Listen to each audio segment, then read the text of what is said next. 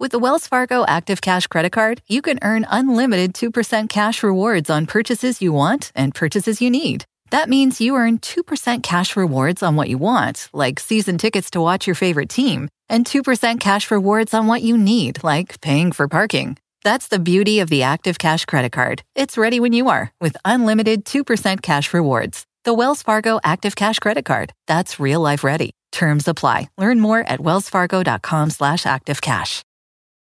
At Bet365, we don't do ordinary. We believe that every sport should be epic. Every basket, every game, every point, every play. From the moments that are legendary to the ones that fly under the radar. Whether it's a three-pointer at the buzzer to tie the game or a player that goes two for two at the foul line. Whatever the sport, whatever the moment. It's never ordinary at Bet365.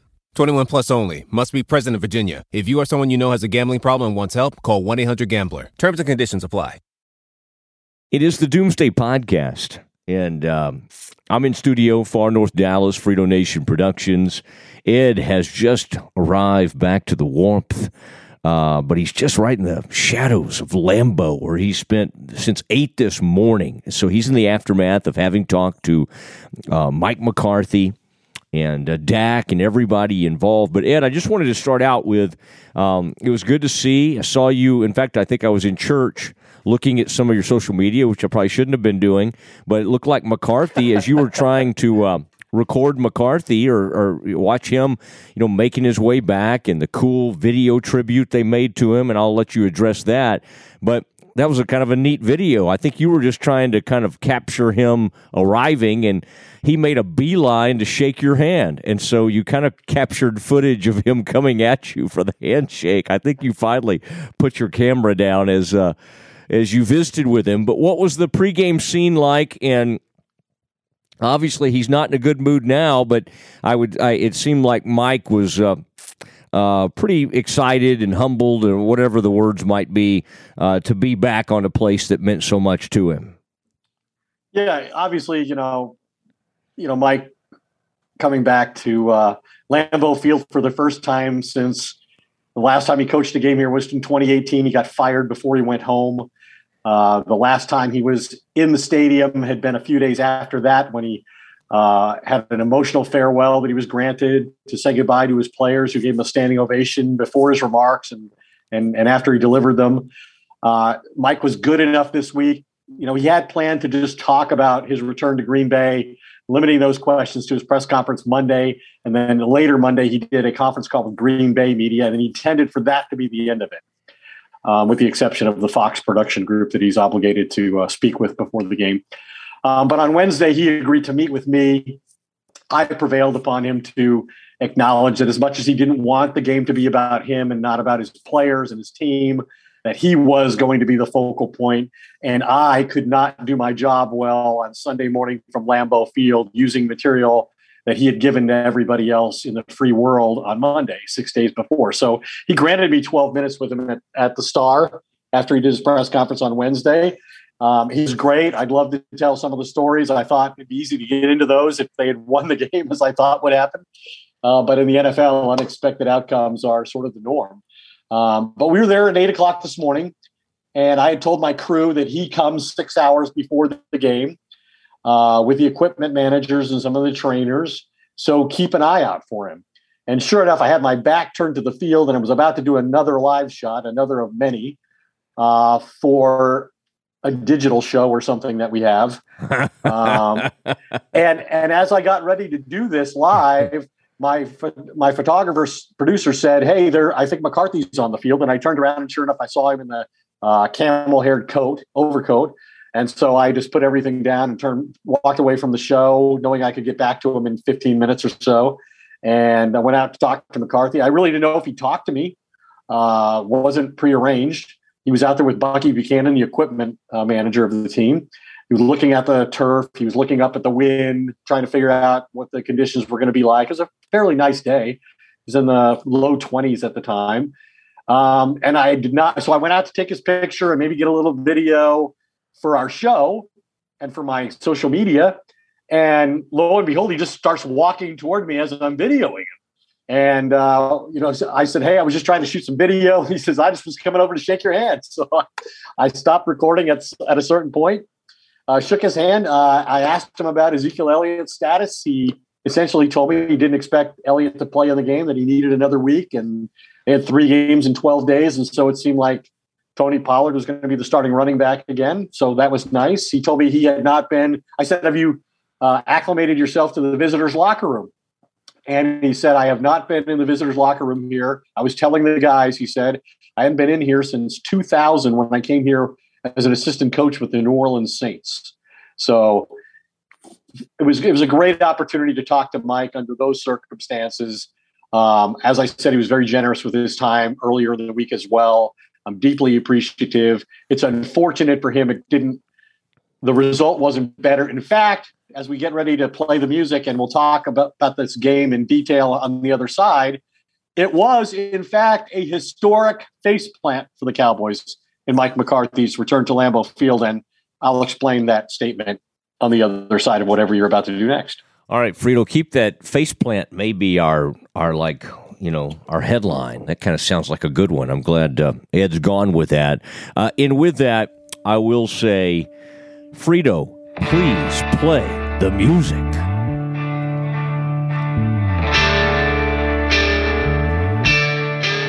All right, it is Doomsday Podcast. Ed live from Green Bay, where he has uh, been there on the frozen tundra uh, and uh, spent some chilly minutes late in the game. He was down on the field, and it's always kind of fun.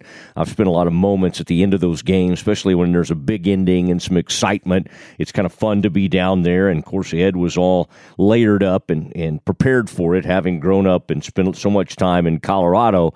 Uh, Ed is not um, any stranger to cold weather, like a lot of us Texans. I would I struggled mightily, and that's why Ed, whatever that game was, the uh, the 2007 NFC title game where we both 33 were. 33 below zero. I was not trying. I was not trying to get on the field. I was. I was in the safety of the locker rooms and press box the entire time, and the only time I was out in the elements was like about a fifty-yard walk. And fortunately, I was with Peter King, and his parking's better than most of ours, so that was uh, that was good. Okay, Ed, um, what a you you you called it a a face plant, and I, I'm ready. You can start putting this thing in perspective, but that's pretty bad. I mean, you know, first of all, to to to have a 28-14 lead and you're you're watching that thing. It's into the third quarter. They've got the ball first the fourth quarter, and it so many games this season.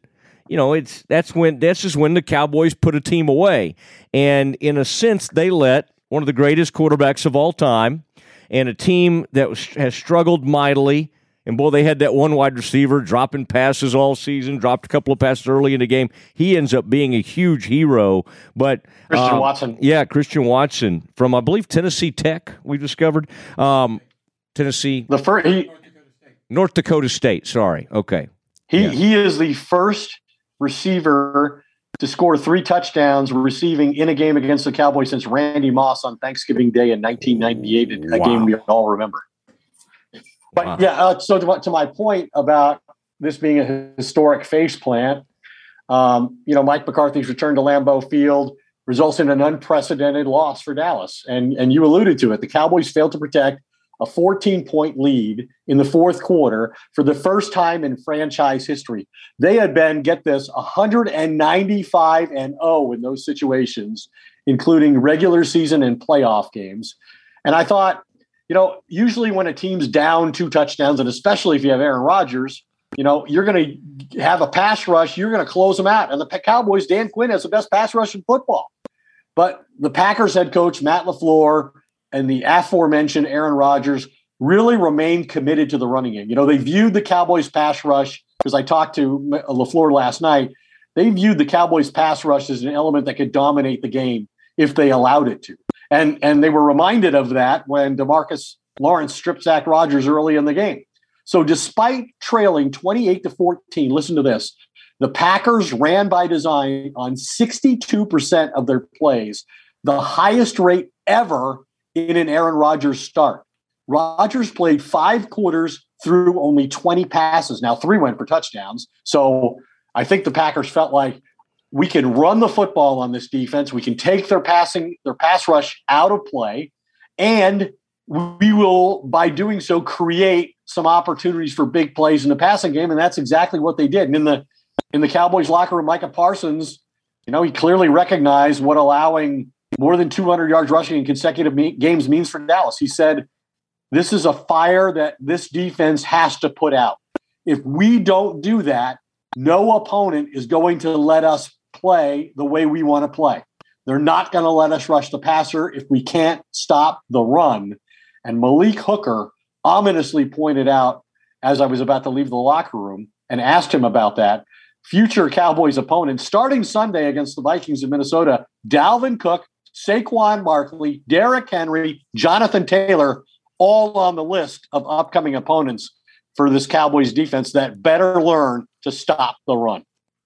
Yeah, might want to mix in, you know, stopping um, deep passing plays as well. But the uh, the running was it was a dispiriting performance for the Cowboys, and uh, did not get the job done. Before we go any further, Ed, I did want to mention our presenting sponsor, Marable Homes. Family owned custom home builder building timeless classic homes in the Dallas area. Uh, great team equipped to handle luxury residential new construction, and I'm seeing so much of it. And they are they've got such an incredible group that they use, and and like all the people, Ed, all the you know like the cabinets and everything that, that you need, like electricians, like they're all there ready to go and and and they're all part of the Marable Homes family. So it's not like okay, well we got like 17 different groups we got to be. No, Marable because of these beautiful custom homes has everybody ready to go on your behalf. And they want their clients to walk into the new homes and have that quote it feels good to be home feeling. And it's marable homes. It's m-a-r-a-b-l-e homes.com on instagram ed where you and i may be forced to go with all this twitter madness at marable homes. And then uh, on twitter also at marable homes. All right? Um, Ed, have you been spending any more time on Instagram? Has anybody been impersonating you? I'm, uh, not that I know of. I haven't gotten any angry calls from any of my bosses asking me what the hell it was I just tweeted. Um, and why was it so erroneous and egregious? So I assume nobody has yet impersonated me, but thanks for bringing it up as a possibility yeah. that somebody out there now might endeavor to do exactly that. Because somebody did steal my handle while I was laid off. When I when I got back on Twitter, I had to come up with a new account name. So I, I did lose my identity once before. But uh, hey, you know, you know, uh, in talking about the game, I mentioned that just incredible stat of 195 and 0 the Cowboys were in their history when they had a two touchdown lead in the fourth quarter, and the the the Packers by by uh, by the way were two and 29 with Aaron even with Aaron Rodgers when trailing by 14 points in the fourth quarter. Both wins were in 2018 against the Bears and the Jets. So those circumstances, Aaron Rodgers almost always loses, and the Packers have every previous time won the game. And so that is really got to bother the Cowboys under these circumstances in particular because, you know, they, there really was a sense within the team that they wanted to win this game for Mike McCarthy. They wanted to give him the game ball in Green Bay, and there was no game ball to give and Mike McCarthy was clearly agitated after the game. He he didn't say that this loss concerns him in the standpoint of now the Cowboys are six and three, and they could be three games and a tiebreaker behind the Eagles. If the Eagle undefeated Eagles beat Washington tomorrow night on Monday Night Football, the Cowboys are going to be uh, three plus games down with uh, not a lot, not a lot of time to run them down, even though they play them on Christmas Eve in Dallas. Uh, McCarthy didn't seem to put a lot into that, but it certainly seems like all of a sudden the likelihood is the Cowboys are going to make the playoffs. They're going to do it, you know, not as a division champion, and that means they would likely have to play on the road in the opening round, which increases the possibility of another early exit, which Mike McCarthy can ill afford. Yeah, and um, boy, the Giants continue to uh, win. They win to advance to seven and two, and the um, the Cowboys uh, now with the uh, three losses, and we'll uh, see as they get ready for uh, the Vikings. Doesn't get any easier, and the Vikings do have kind of a blueprint that's been put before them. And as, as Micah said, they got to put out this fire. Mike McCarthy said after the game, uh, Ed, you were there. He put yeah. heavy emphasis on and I think this was in in regards to the officiating. Very, very, very, and he kind of on that third very, he got pretty aggressive with it, put kind of the Pittsburgh emphasis on it. Very, very, very frustrated. Now, I think that goes with on that third and four call before they went for it on fourth down in overtime. Thought there was an obvious interference there. And I bet they were upset too. They had one long, nice run that was negated uh, by a holding penalty that was maybe somewhat questionable. I don't know. I mean, I think you could call holding a lot of times. It was probably a hold. Um, and and then Connor of course, McGovern. Uh, on Connor McGovern, and then they had the one play where their rookie wide receiver apparently looked over and you know made sure with the uh, official, hey, I'm you know checked. Sarah make- Thomas, Jalen, correct. Jalen Tolbert, you're talking about called yeah. for lining up in the neutral zone. McCarthy said, you know, it's almost it's almost part of your taking your stance that you check with that official. And he said the official against Sarah Thomas actually motioned for Tolbert to move closer to the line of scrimmage than he was. Uh, and then threw a flag on him. So I, I don't know if that's true. I didn't I didn't witness that, but that's what McCarthy said. I don't think I don't think he was as agitated about the officiating as he was just the penalties and the fact that they led the NFL in penalties last year. He's made it a point of emphasis his entire offseason. And they go into this game and they have nine penalties for, you know, 183 yards. And a lot of them are, are very, you know, costly in very costly situations, as most penalties are. Um, but uh, I think the biggest, uh, you know, Dak, I thought Dak Prescott did not play an exceptional game by any any means. He had the two early interceptions. Um, that uh, the Packers converted into touchdowns both times. Uh, he was not very good on third and fourth downs. In fact, I'll, I'll read you a stat that uh, will put that into some kind of perspective. That he has he went four for twelve for forty nine yards. That's four and a half yards per attempt with two interceptions on third and fourth down in this game against the Packers. He's now completed, get this, an NFL low 43.3% of his passes on third and fourth down with one touchdown and three interceptions. No quarterback has posted a completion percentage that low on those downs since Tim Tebow in, two, in 2011. He was 42.5%. So Dak's getting into a very dangerous area here. And it's hard to sustain drives when you're when you're not effective in those situations. Have you tweeted this out, Ed? That one you just no, said, I have the not. Tebow. I, yeah. I saved it for the podcast. I yeah, I like that. I like. No, I was going to give you yeah. a retweet if that was out there, but uh, yeah, let's uh, let's te- let's use that as a big tease when we're getting ready to uh, to get the podcast out there. Uh, that's that is a good one. A Tim Tebow, boy, never great to be mentioned, even though uh, Ed, you covered Tebow, and I think liked uh, yeah. Tim, but but uh, obviously oh, accuracy I'm... was not his you know his big strength. I Ed, I would say that um, that I, I, agree. It was an, a very uneven performance by Dak Prescott. Not great that on the in those key moments that he wasn't accurate and also not great. I mean, I, I, think a lot of times, and even on the broadcast, Ed, they were pretty quick to sort of blame the receivers for not running the proper routes, and it looked like Dak and others were getting on to Dalton Schultz and CeeDee mm. after that. But listen, as as uh, I think Stretch is going to talk about too, if you're late and in the middle of the field, you're going to get picked off sometimes.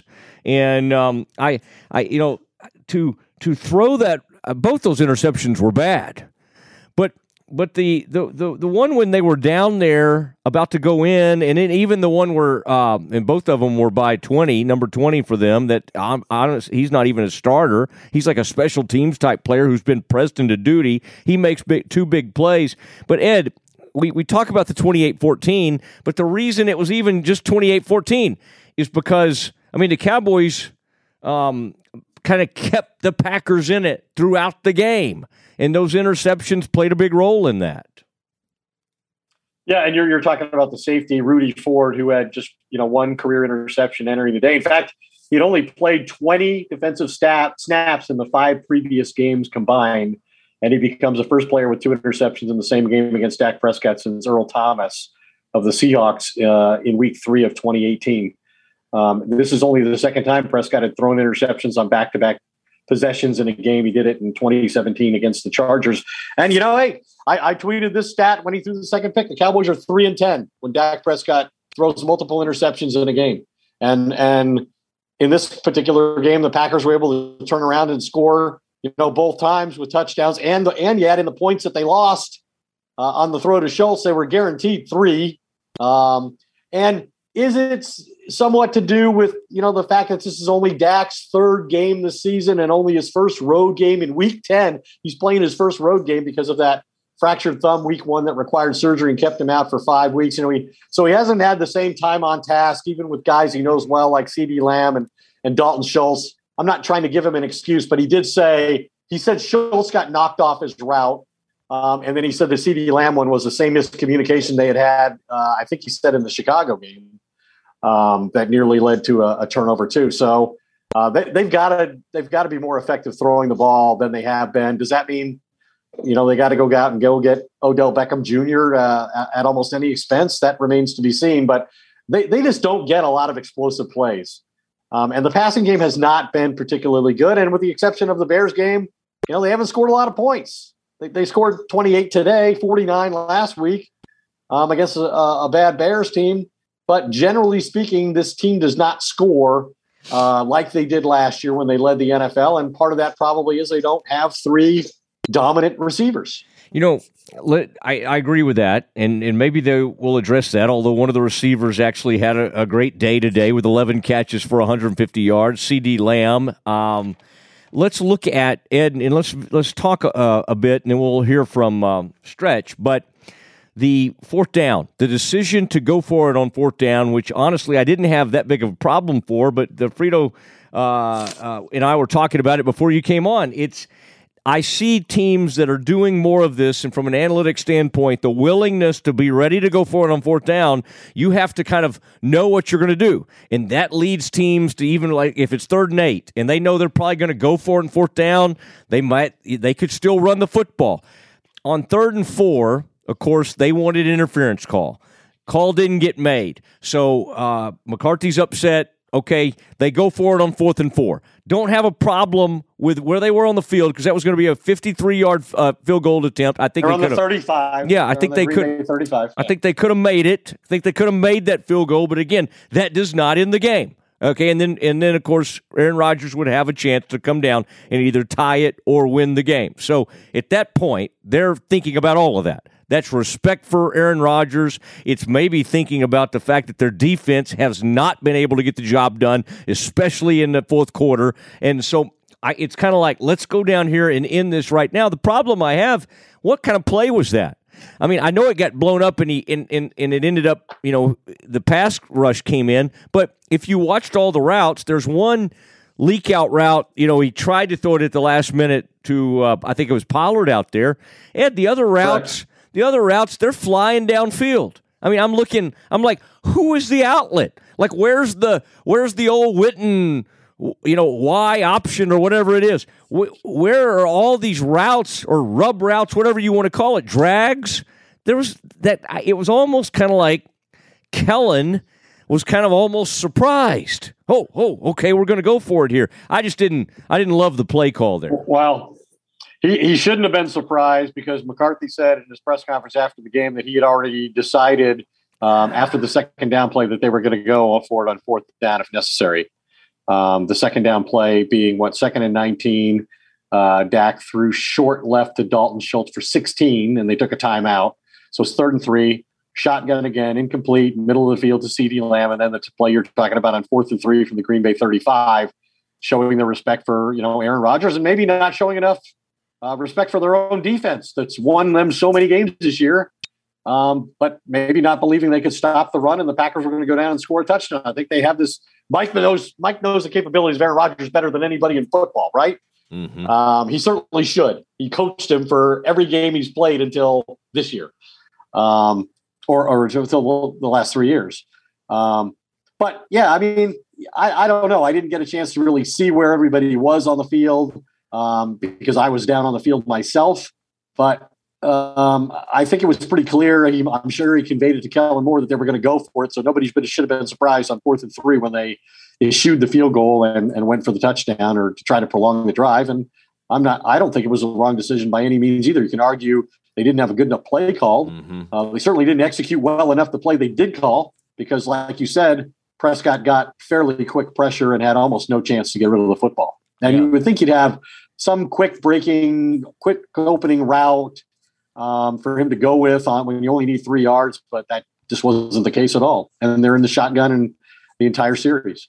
Yeah, you know, and, once they cross midfield. And you know, back to your, we're talking about Dak, perhaps you know, saying, well, he's still trying to work his way back. Rodgers has not been good this season. He's playing through a thumb injury.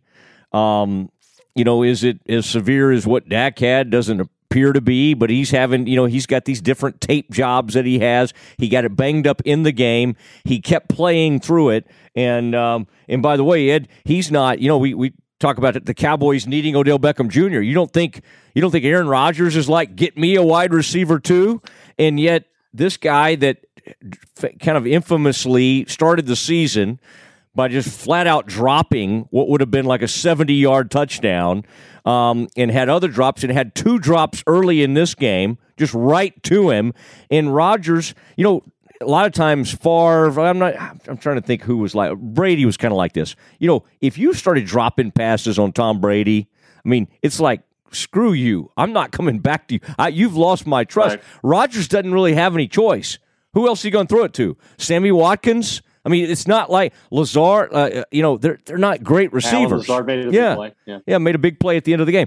But I tell you what, he stayed with that kid, and he ends up with three touchdowns. And I thought that was interesting because he was looking like he was going to be the goat of the game in a bad way, yeah. and he ends up with three touchdowns and having a huge day. He he had two drops the first time Rodgers came to him in the game. Um, and and Rodgers, like you said, he, he stayed with them. He's you know a big, uh, fast receiver. They they don't have Davante Adams. They made that controversial decision. They don't have Randall Cobb, who's out injured. Um, Christian Watson missed the game last week because he didn't have a concussion, but he was in the concussion protocol and unable to get out of it in time. So they didn't have him last week. Um, but yeah, Rodgers has kind of been forced into this situation where these are the guys who have to win with. He's you know, he's a player that um, the head coach Matt LaFleur described as a guy who can run, you know, good inside routes and get vertical on you. And we saw them do that. Um, Rodgers now has seven touchdown passes to rookies this season, three to, to Watson today. And in, in five previous seasons, he had three total touchdown passes to rookies. So what he and Watson managed today has certainly not been uh, what Rodgers has been known for throughout his career in terms of trusting and developing a rapport with rookie receivers who help him go out and win a game like this. The Cowboys obviously down some corners. They lost Anthony Brown early in this game to a concussion. You know, they've lost uh, uh, what's his name? Jourdan uh, Lewis. The now the kid who's always around the ball. The, another little guy started the season. I can't think of his name right now for some reason. No, this is embarrassing. I, no, are you talking about the Cowboys? number. Yeah, uh, Jourdan Lewis. That's what I just said. Jourdan, um, yeah, yeah. J- Jourdan Jourdan Lewis. They lost, so you know they they had Kelvin Joseph out there playing corner for really the first time. Uh, they had DaRon Bland out there, and neither one of these guys was really able to to stop Watson. Yeah, yeah, you're right. And um, and on one of those big plays, Bland um, was chasing. Joseph was chasing on one of them, and you said you were watching. Uh, Bucky Buchanan, who I love, he and Mike McCord and all those guys are, are, have been great friends over the years. But uh, there was some slippage out there on that turf that um, that seemed to be occurring, and and the Cowboys just having trouble. Uh, in a lot of areas, and one of those they lost Anthony Brown to a concussion, but he had already had some struggles in that uh, in that game. All right, Ed, um, I fear that we could be getting some poor grades. Um, not not the two of us, but the Cowboys quarterback, and then I'm afraid the defense is going to get uh, poor marks. It is now time for Stretch plays with Glenn Stretch Smith, former Cowboy scout and coach, getting ready to um, have his live TV show tonight on WFAA with Joe Trahan. But Stretch, let's start with the offense. I mean, you know, overall, it just it was it was a homecoming for Mike McCarthy. Cowboys, we believe, to have the better team, and they go in there. I mean, 28 14. I was just looking back at some of the plays. It's just unbelievable that they had that kind of lead and were in that kind of position, and then they, they let the, they let Green Bay sneak out of there with a win. Now, the the quarterback um, always is going to get maybe a, a, lot of the blame uh, and a lot of the credit, maybe too much either way. But two interceptions, this team has a hard time overcoming over the years when he throws uh, two or more interceptions. Their record is like three and eleven. All right, he they don't overcome it. Um, what did you? What was your overall thought on how Dak Prescott played in this game? I mean, I felt like this was kind of, I really felt like this was his first came back after that injury. I mean, I, I, that's how I felt. I mean, I felt like a quarterback that had come off of an off week, who it felt like was rusty. I mean, again, accuracy with the football, and I know I'm going to grade him hard because of my point of reference, and sometimes that's not fair with you know being around and, and, and coaching Troy and seeing all that. But when you cannot make accurate swing throws, accurate slant throws, accurate option throws. And when I'm talking about accurate, I'm talking about putting the guy, putting the ball in his face mask every time. I don't give shit if it's 38, 36, 35. I don't give a crap. If you're throwing a slant or you're throwing a swing and you can't, you're a pro quarterback, and you can't stick the ball in the guy's face mask, that's a problem for me. So before I get to talking about the great F, F for the quarterback, you can't throw the ball late in the middle of the field. I don't give a, I don't give a crap about what Olsen said about, oh well, the tight end should have ran under Sam and over Mike, and that would have put CeeDee in this position. Bull crap. Don't throw the ball in the middle of the field late when your team has every opportunity to put a decent football team away. You, you, you, to me, it's one of those situations where it just felt like his inability to drive the nose of the football. Does he make good throws? They call the, they call it a shake seven. We used to call it a kind of a sail route. Yes, he can throw that 20 yard ball. But to me, when you're a $40 million quarterback, you should stick seven, eight, 10 yard throws exactly where it should be every time. Don't tell me about the damn weather, cold, hot. I, I don't give a rip. I mean, the bottom line is this quarterback makes a ton of money, and to put on that kind of performance in that situation – to me, F. I don't need to go any farther. F. That's what he got. An F for Dak Prescott, and uh, given an uh, you know, and again they they this team they say they just want to run the ball and have it be a run based and lean on their defense, and yet Stretchy ends up with 46 pass attempts or 47 pass attempts. I would say that is a recipe for I mean, if you're going to draw up how to lose to a bad, struggling football team, they did it today. The, you go out and throw it 47 times, and and and you say you're this, but then you go behave like that. And uh, we'll also have some uh, uh, time to discuss. I mean, you know, some even that fourth down call, that fourth and four call stretch in the um, in the overtime. I don't really have a huge problem with them going for it there, but but let's maybe have some routes where there's some alternatives where you can find somebody. I mean, they they, they, they, they even the setup to that. You know, if you think you may be going for it on fourth down, you see this at the college level a lot now. You know, there's a way you kind of set that up. You might run the ball. On third and four. Instead, they threw it, then decide to go for it, and then the, the head coach ends up dunking his, uh, spiking his, his headset. That, to me, was a, a, a weird looking play call. Honestly, from a play caller, it did not look like he was ready for that call. Well, to me, I mean, he spiked the headset. That, that to me, that that's a that's a that's a little layover red ass from the non-flag that he felt like he should have got yes. on third down with a PI. Was yes. it a PI?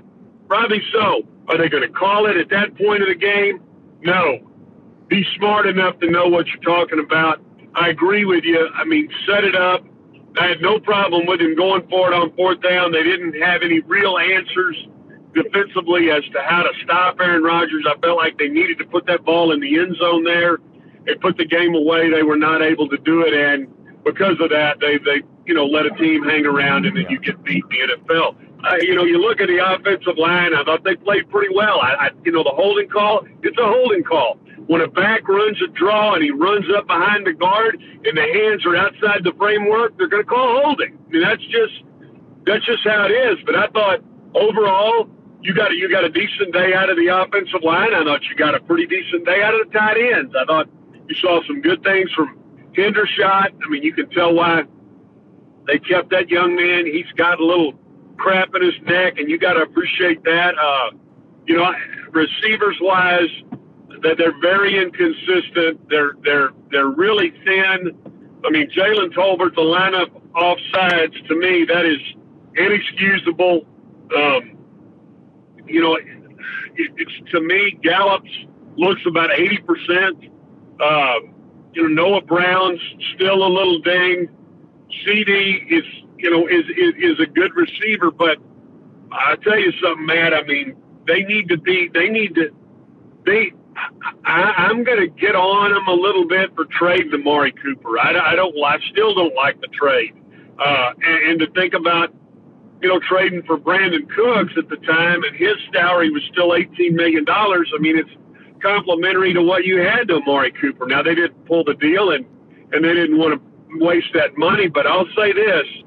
I mean, if Odell Beckham is healthy, and that's a big if, because guess what? The Rams need a guy too. I mean, they're they're in dire need of somebody, and they know him as good as anybody. But I would certainly, you know, I would certainly be looking to to see what's going on from a health perspective with OBJ.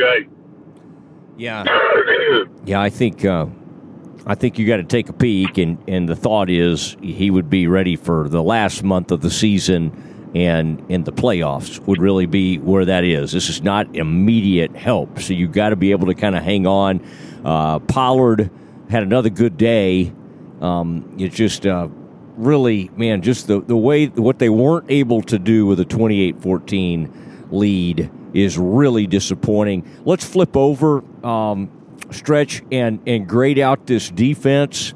I think to the uh, to the, to the you know the immediate thing that catches your eye is they continue to be gashed in the run game. In fact, in this game, they gave up 207 yards. And then, obviously, with some of the injuries to the secondary, um, and and some of this happened, by the way, before Anthony Brown was was uh, out with a concussion, so we can't we can't blame it completely on that injury, but.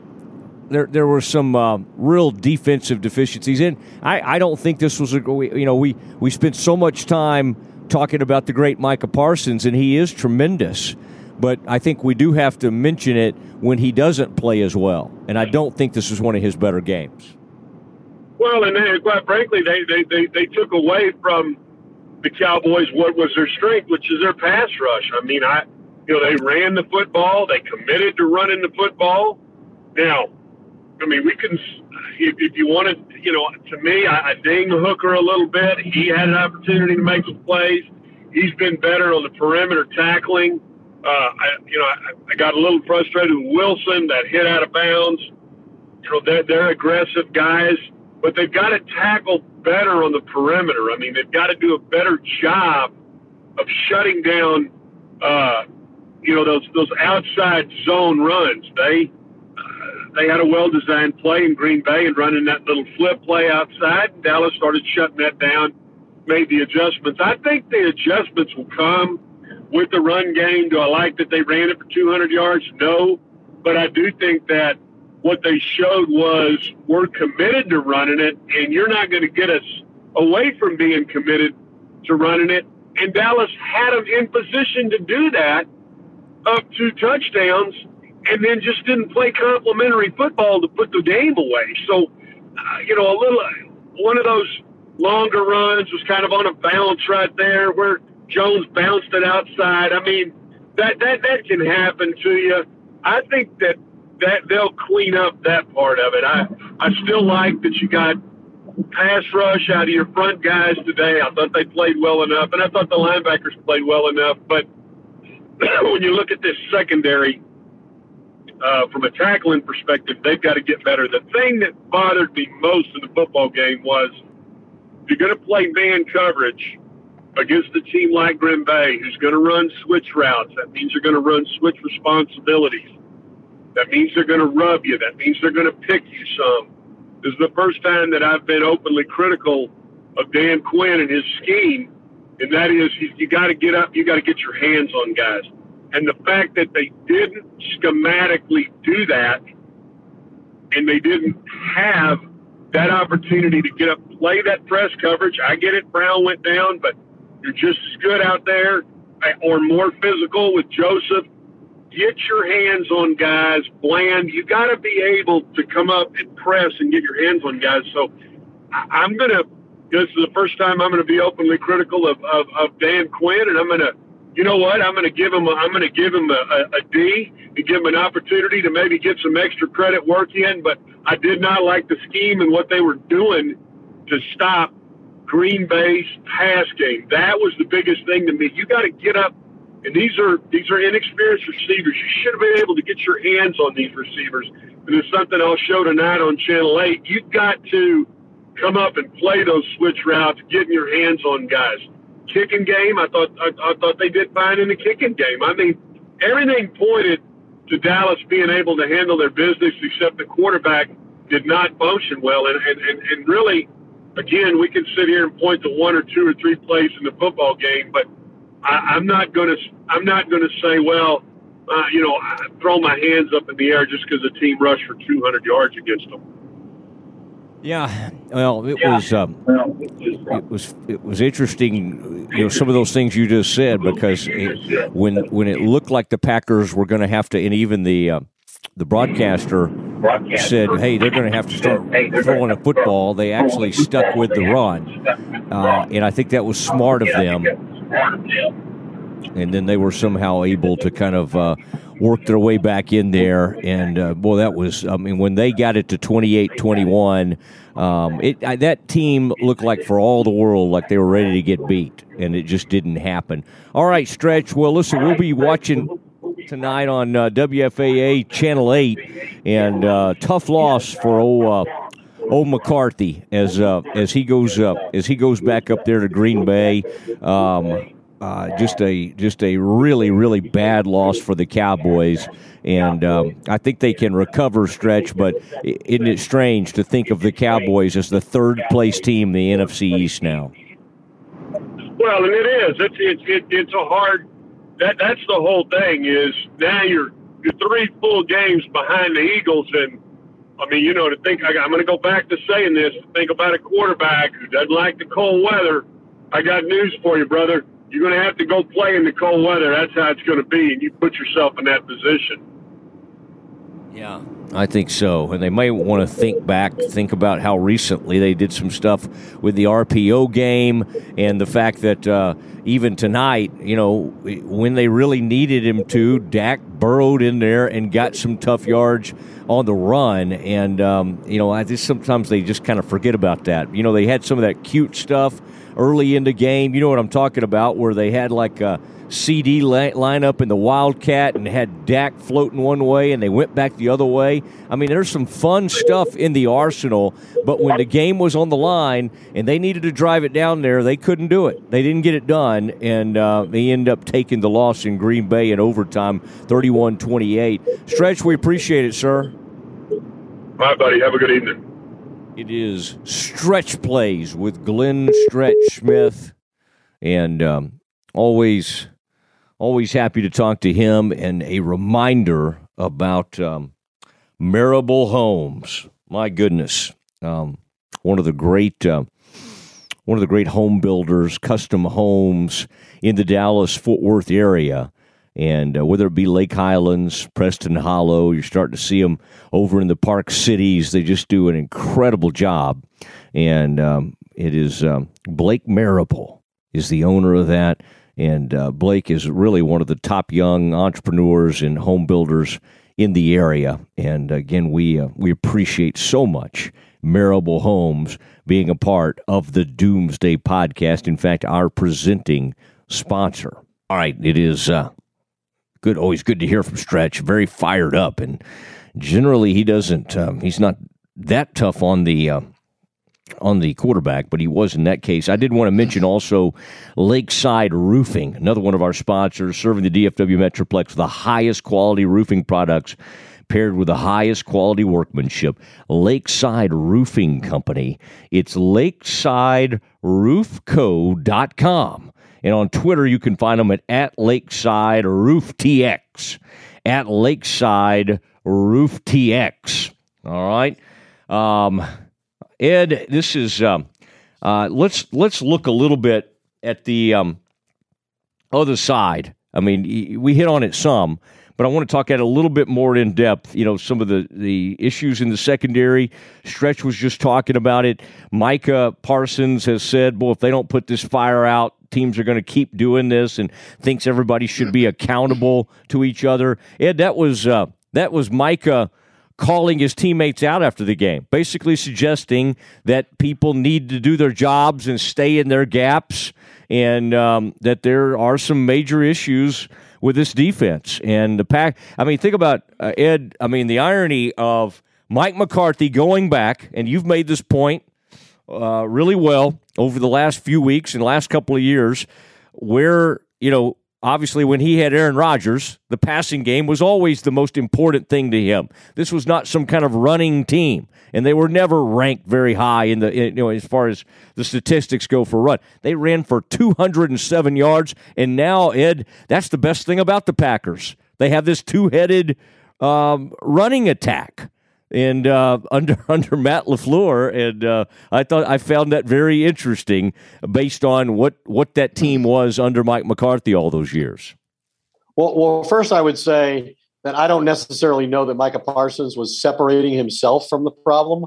Like I think he knows he has a role in all of that too, and I can tell you that it seemed to me early in the game the Packers were making a determined effort to run at Micah Parsons, and that's you know that's not an unusual strategy. The best thing to do when you're when you have an elite pass rusher. And let, let me tell you, Matt LaFleur told me last night what a what a freak he thinks this guy is. He thinks Micah Parsons is one of the greatest ever.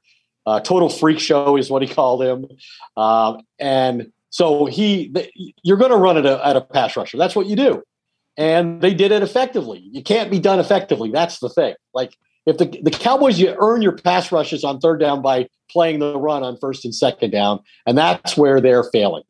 And I just think it was remarkable and a real show of discipline in this game that even down two touchdowns with Aaron Rodgers, the Packers would not turn this into a throwathon and let Dan uh, Dan Quinn turn loose Micah Parsons mm-hmm. and DeMarcus mm-hmm. Lawrence and um, and, and Fowler and, and all the rest of those guys.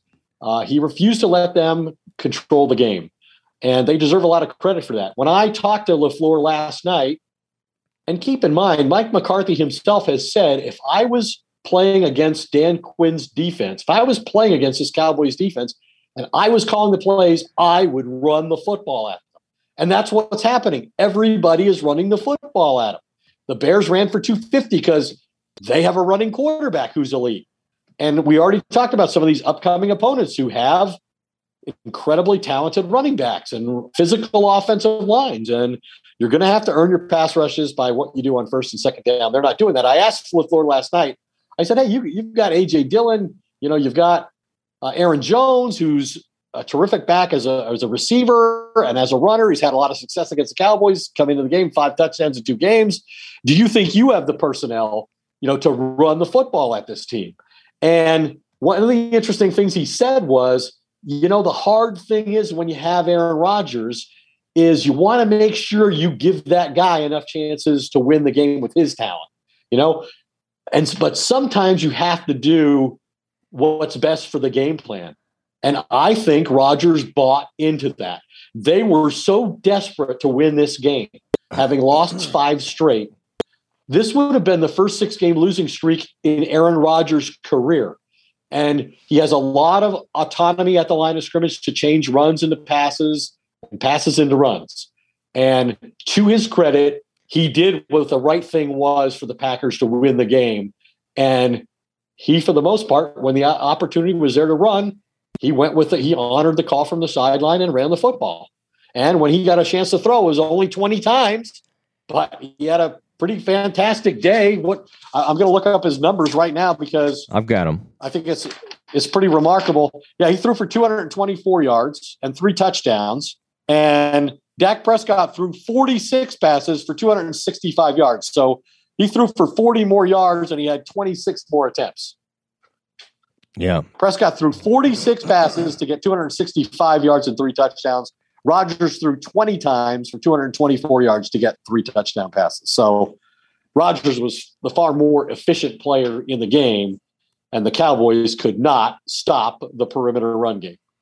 No, they couldn't. And uh, to, to keep going on these stats, um, yeah, Aaron Rodgers finishes with a, uh, a rating of 146.7, QBR of 82.3 and uh, three touchdowns, no interceptions. Did not make the back-breaking mistakes. Like and and interestingly, Ed, the the the one angry sort of outburst that Rodgers had was with 30 seconds left when I think they called a pass and he wanted to get the first down because they still had a timeout um, up there. This is right before overtime. 30 seconds left, and it was third and one, and they tried to throw it and and of course that didn't uh, it didn't work out, and he had some choice words for LaFleur. Does LaFleur, uh, Ed, when you're kind of having one of those one-on-one sessions with him, whether that be over the phone or in person, does um, LaFleur seem like the kind of cool customer who can? Because he's a young guy. I mean, that's Aaron's older than LaFleur. Like, I mean that that's got to be a difficult thing to try to manage a quarterback that is that I mean, my gosh, he kind of toward the end of the McCarthy thing was taking down a much older man.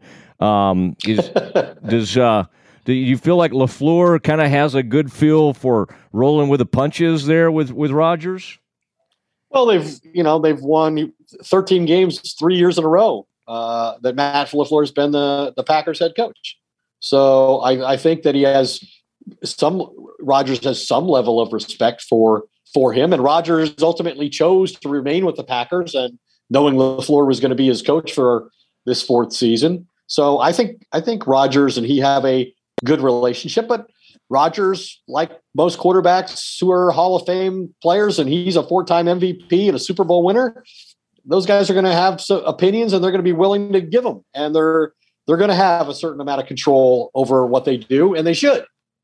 Um, I think I think Rodgers has earned that, but I do think that he has a reputation for being somewhat difficult from a personality standpoint, um, and that can be a challenge, I think, for for coaches and teammates and so forth. But he's undeniably a great player, mm. and you know he proved that again today. I think today, you know, I think when you go to a game like this, it's always like, well, he's going to control the game at the line of scrimmage. I'm going to call run play. Is he going to run a run play? I don't know.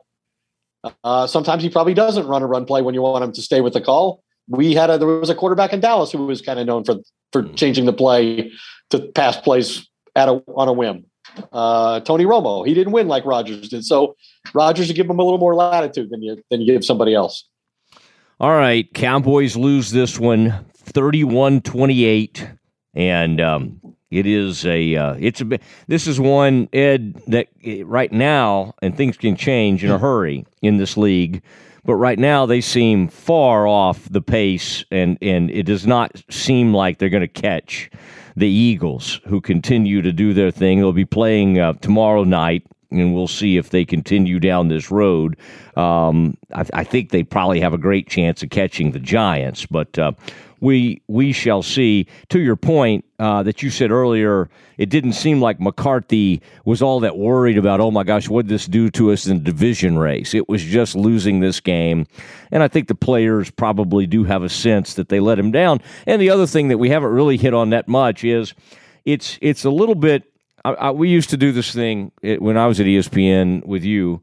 Uh, you know, we'd look at all these records. Andy Reid, unbelievable off the bye. And I think McCarthy had been twenty and three. Yeah, I think McCarthy had been pretty good coming off the bye yep. as well. But I think it's a little bit embarrassing to a coach um, when you have that whole bye, and then of course on top of that you have a 28-14 lead, and all that's attached to him going back in his homecoming, and you find a way to lose that game. I mean, this is a historical a loss. Historic way, a yeah. historic loss. Yeah. yeah. Um, I I would just say that the whole bye thing um, is probably overrated because there's really like people are like, well, why didn't they spend the bye working on their run defense? Well, you really are limited based on the NFL rules now as far as what you can do and how often you can, whether you can practice at all in any significant way, you know, during the bye week. You know, Andy Reid, I asked him last week as I covered their game and they were coming off the bye, and I said, so what you're 20 and 3 coming off the bye. Why is I, why have you been successful? What's your approach? He says i've always gotten my guys out of the building for the whole week and now the nfl does that for you.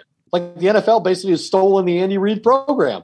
So the coaches don't get a chance really to make dramatic improvements and that's why they spend all their time analyzing and you know self scouting and trying to figure out where they can make improvements but they're not doing it with the players on the field. That won't happen until that didn't happen until they came back to get ready mm. for this game all right. Um, and, you know, you were known for being close and having a great relationship with Brett Favre. You may be distancing from that right now. But uh, I just wondered if um, Rodgers, I'm sure, in his younger days, probably picked up on that a little bit. What's uh, do you ever run into Aaron? Did you see him before the game? Does does Aaron give you a little a little you know hello or a wave or or what, what's your relationship like with Rodgers? Well, I think because, um, you know, because of the situation with him um, being appointed, you know, drafted to replace Favre, and then sat there for three years while Favre, you know, started, retired, unretired. The fact that I was reporting mostly on Favre at a time that was difficult for Rodgers and pivotal in his career as to when he was going to get to take over. Um, and when Favre was trying to force his way back, I was in Mississippi reporting on Favre. I think understandably, Rodgers viewed me perhaps as somebody who was a Favre proponent and an adversary, therefore, um, of his. And and that wasn't really true, but I could understand why mm. perception from his point of view might be that way. I mean, when I was down reporting on Favre in Mississippi, you know, we had Wendi Nix and Rachel Nichols were staying in Green Bay reporting the Packers' point of view and the Rodgers' point of view. Yeah. Um, so so my responsibility wasn't to cover both sides fairly. I was just covering one one of the two principles. Um, I tried to do that fairly. I never. What could you have said bad about Aaron Rodgers? He hadn't played, and when he did play, he was incredible. So I know I've never, I've never distanced him yeah. because of negative reporting on him. Uh, to Favre's advantage, I just he just may have seen it like, yeah. oh, he's for Favre. He's always with Favre. He's always pontificating about what Favre says, and and what Favre wants is what I want. Um, so I, I understand that. But in recent years, you know, um, like when they came to Dallas for the Super Bowl, he when I asked him a question, he referred to me by name.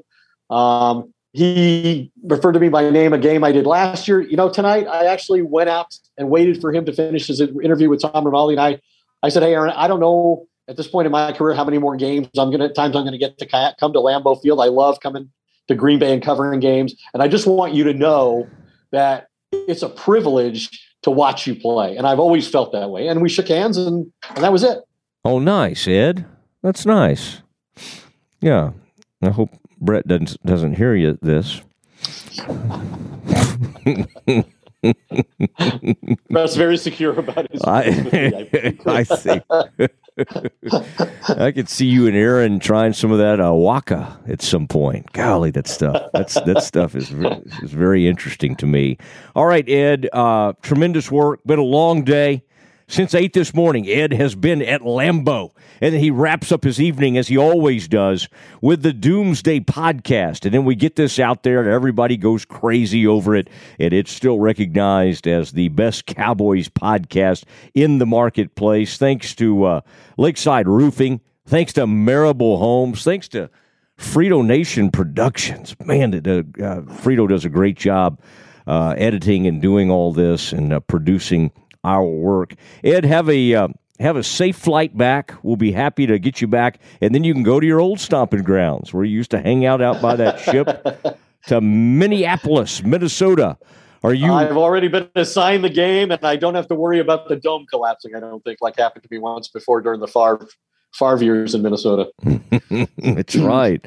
That's right. One of those years they played in that open air where where the the Gophers played, and that was a. Uh, I think they had to recruit people to go out there and and um, you know scoop shovel all that snow and everything. Correct. Yeah, Correct. that was. Uh, in fact, uh, I think Frito may have attended that game. Frito, did you fly or take a train? Just trying to remember that story. It's actually pretty good. I lied through my teeth to them to my wife at the time Uh huh. because I just wanted to go to an outdoor game in the snow, Yeah. and I told her that ESPN was sending me to work the game, Oh. and um, which they weren't. And I borrowed um, Brian Broaddus' snowshoes, that- which were a size too small for me, Ed. And by the second quarter of the game, the outside of his snowshoes, the shell, had completely cracked open, and I just had two big styrofoam boots on, and it was freezing. That's what you get for lying to your wife. Yeah. I got divorced. Yeah. That's I'm, that's not the only Oh, thing. you get that too. Yeah. It's okay. It's okay. It was amicable. But I will be in Minnesota next week, and uh, it's the same time frame, uh, late afternoon kickoff, and a big challenge for the Cowboys defense with two great receivers, Adam Thielen and Justin Jefferson, and an elite runner in Dalvin Cook, as we mentioned. So, big challenge for Dan Quinn and his defense. All right. Do they still have that guy come out on the motorcycle before the game? I think so. They still Yes. do that. Okay. Used to be one of the loudest venues out there. Uh, okay. Ed Werder, tremendous stuff for Ed and Mark Frito Friedman. I'm Matt Mosley. Good night from far north Dallas.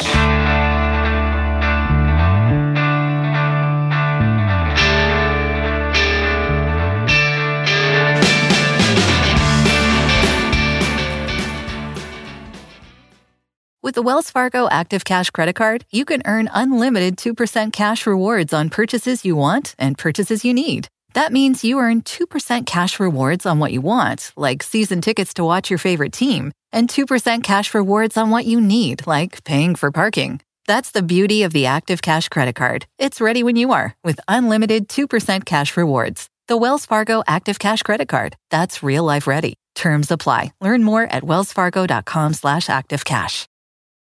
At Bet365, we don't do ordinary. We believe that every sport should be epic. Every goal, every game, every point, every play. From the moments that are legendary to the ones that fly under the radar. Whether it's a game-winning goal in the final seconds of overtime or a shot on the goal in the first period. Whatever the sport, whatever the moment. It's never ordinary at Bet365. 21 plus only. Must be present in Virginia. If you or someone you know has a gambling problem and wants help, call 1-800-GAMBLER. Terms and conditions apply.